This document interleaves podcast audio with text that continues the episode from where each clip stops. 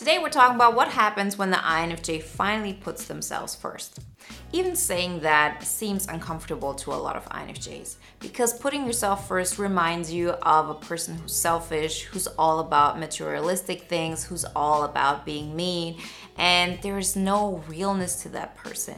Those are the things we think about when we say, oh, you should put yourself first. And guess what? That is the reason why we're not doing it. But it's time that we redefine what it means to put yourself first. Because trust me, as an INFJ, when you put yourself first, you're going to be of way bigger service. You're going to be able to help others on a completely different level. And on top of that, you're finally going to live out everything you ever wanted. It really takes a mindset shift. And if you're not an INFJ, it's really hard to explain to an INFJ what to do and vice versa. Because for us INFJs, it is a completely different process. Putting yourself first will look differently for an INFJ than it will for other types. And today we're going to talk about what it takes for an INFJ to put themselves first, what that will actually look like, and how you can finally experience everything you ever wanted living that INFJ Epic Life. Before we get started, I want to remind you one last time this round of the INFJ Epic Life Bootcamp starts tomorrow, November 12th. So make sure you join until then. We're not going to have late admissions. I'm looking forward to seeing you all there. All the information you need to know you can find in the links in the description. In order to understand what it takes for an INFJ to put themselves first, we have to recognize how we're not putting ourselves first. Because it isn't about saying, oh, I have this big picture of I'm helping this one person, I'm helping this other person. I'm actually creating the life I want through other people. I'm, you know, making the best out of what I can do. That is a given. Like, I assume by itself that we're trying to live the best life we can in general. And very often for the INFJ, that means being a martyr, that means being a savior, that means being the best friend, that means playing the supporting role in somebody else's movie. But are you playing the lead character in your movie? Are you the lead character in your novel, in your adventure? Probably not. Because for the INFJ, this is not what we've been told. This is not what we've been taught. And I'm convinced the more INFJs are actually confronted with this alternative lifestyle, so to say, the more they will recognize, oh, this is actually my true nature. Because now I wouldn't know how to go back. I wouldn't know how to live the way I used to live. But I also remember that when I was at that place where I wasn't putting myself first, it didn't feel like there was another choice. Because what we had learned as children is that the moment you put yourself first, you're going to get abandoned. One way or another, there was a person in your life who was living their life in such a way that you felt if you're not putting them first, you're going to have some kind of experience that you don't want. And it's not like, oh, by accident, the INFJ has a narcissist in their life. And it's also not to say that because you have such a person in your life, you turn into an INFJ. No.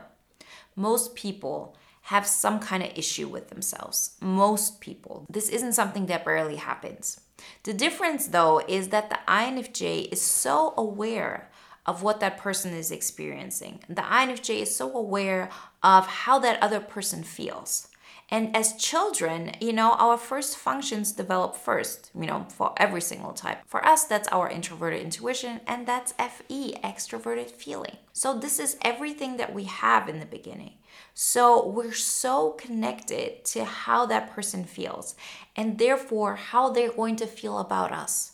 So, if we're able to make that other person experience something, right? Our second function is our creative function. So we can make people feel something. We feel that's the way we can control their love. It can be peers, it can be parents, it can be just people around you. So, from early on, we have learned and we have conditioned ourselves. I have to make that person comfortable because if they're not comfortable, I'm going to feel that pain. Another type might never feel that the other person has a reaction. They might not feel that they have any control over how that other person is feeling. So they're not even conditioning themselves early on as children to do that. For us INFJs, it's different. That's all we learn. So when you're an adult and you say, okay, I want to change something, you actually have to confront this feeling. You have to confront the fact that on some level, you feel if you start putting yourself first, nobody's going to love you. Nobody's going to like you. Isn't the only reason why people want you around them for what you can do for them.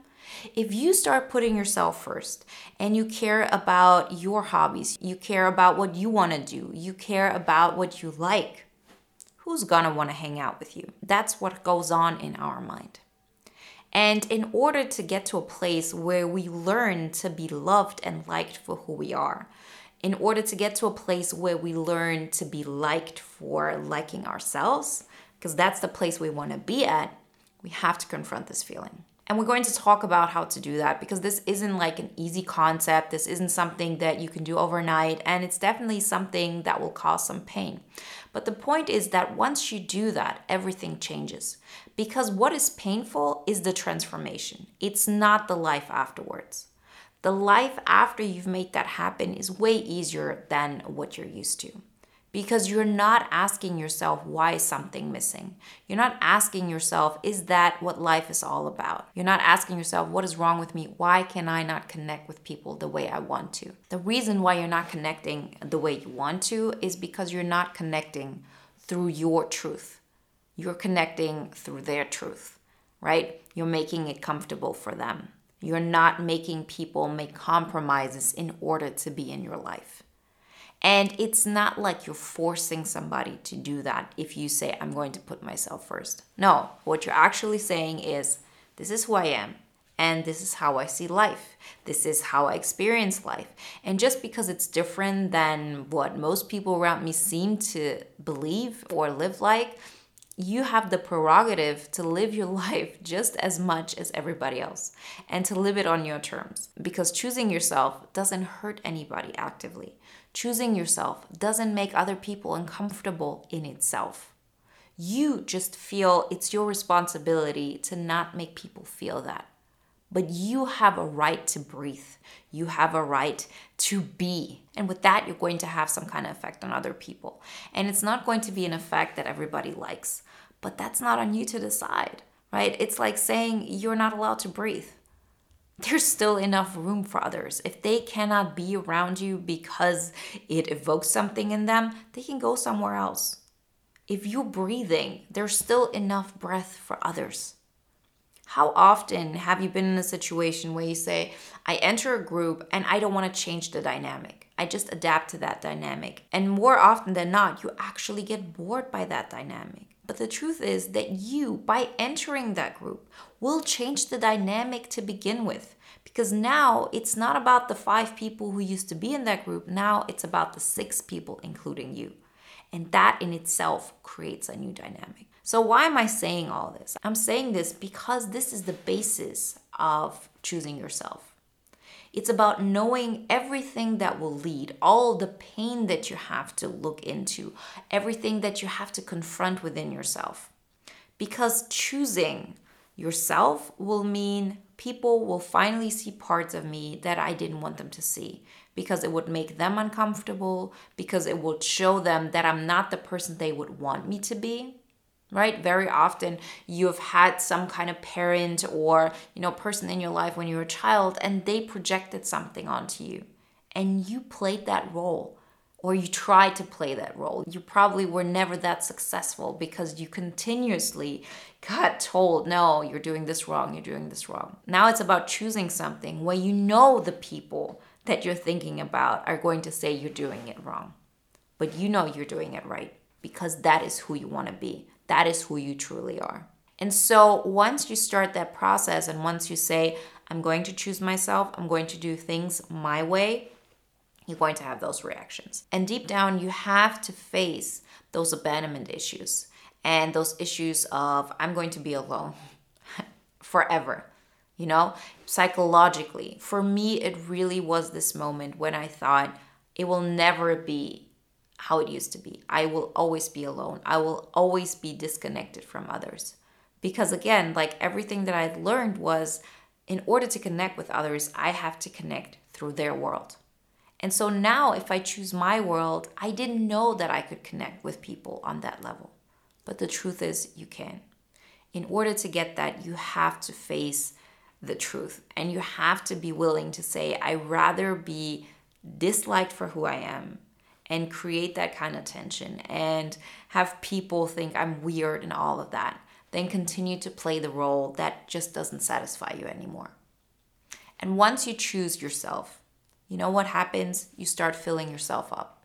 All that void, all this space that you had that was there for other people, right? It's not going to be there anymore because you fill yourself up. That means you start doing things that you're proud of. You start doing things where if you would look at your life from the outside, you would say, oh, that person's living a cool life. You are saying that. Because if you get to a place where you're proud of the person you're becoming, everything else like just fades away. You're okay if other people think you're weird because you're doing things to prove to yourself that you got what it takes. And there's nobody on this earth who can tell you this is wrong or this is right because you know that is what makes you feel good. And that's why I always talk about, you know, the five pillars because they were actually the areas that I worked on that helped me to create the life that I wanted. I had to make sure that my dynamics with the people in my life were intact. I had to make sure that I gained as much energy as I possibly can. Because in order to step out of that rat race, in order to create the life that you want, you have to create new things. And that requires a lot of energy in the beginning. And so it's a completely new concept. But if you say, I'm ready to make it happen, it's definitely possible. And I see it with INFJs every single day. I see it with people in boot camp. I see it with people that have bought the audio guide. And I see it with people who watch my videos for a long time. And I see the difference this kind of approach makes in people. So give yourself the chance. Say, I'm willing to put myself first. I'm willing to say, I'm going to do things that make me proud. And I'm going to take continuous steps to create that life. Because trust me, it might seem super hard in the beginning, but it's not going to stay this way. You are going to be able to create the life that you want, and it's going to be a life that continues to get better because you're being more and more in alignment with who you want to be and not with the person somebody else would want you to be. And you will experience some changes for example, I'm not able to look into, you know, how my best friend is feeling, like, you know, on a deep level. I'm not able to know everything in her inner world. And I was so aware of that in my early 20s. I can't do that anymore. Because before, as an INFJ who hasn't looked into this, I had capacity to dive deeper into people to such an extent. I don't have this capacity anymore because all that space, I have filled it up with what makes me happy. I listen to the music that excites me. I put that on, and if other people don't like it, then I turn it off. I'm not going in thinking, oh, what can I do in order to make everybody else comfortable and I completely forget about what I want. You have to learn to put yourself first, and it will be hard in the beginning. You can start by asking yourself, even if I don't care, because most of the time we have taught ourselves that we don't care. But to ask ourselves with every single decision that we make, if I did care, what would I choose? An example I used to give all the time that probably isn't so, you know, normal nowadays after COVID and, you know, with all the streaming services, but before this typical example I had was you go to the movies with your friends. And it's about like what kind of movie you want to watch. And before, the INFJ always said, whatever you want to watch, I don't really care. And they believe that. I believe that. But it's because we have conditioned ourselves not to be aware of what we want. And it's it's simple steps like these that will make the difference. So when you're in the movies and you think I don't care what I want to watch, to ask yourself, what if I had to choose? What if I didn't have another way? I was here by myself or my friend said I'm not choosing, you have to choose. And you're not choosing because what your friend might want to watch, but what you want to watch. And the more often you do this exercise, the more aware you're going to become of what you want. And you're going to become aware of that in your vocation, in your priorities, in your wealth management, in your relationships, and in your physical energy management. What are the things that make you step into the world that you always wanted? What kind of trajectory are you building towards the INFJ Epic Life on your terms? If you want some small overview over this, get the poster on the five pillars to an INFJ Epic Life If you want to go deeper into this topic, join the boot camp. As I said, tomorrow we start with our first live call. Everything you need to know you can find in the links in the description. And if you want to watch another video now that is in alignment with today's topic, then watch the video when the INFJ finally stops trying to be social. This is what happens.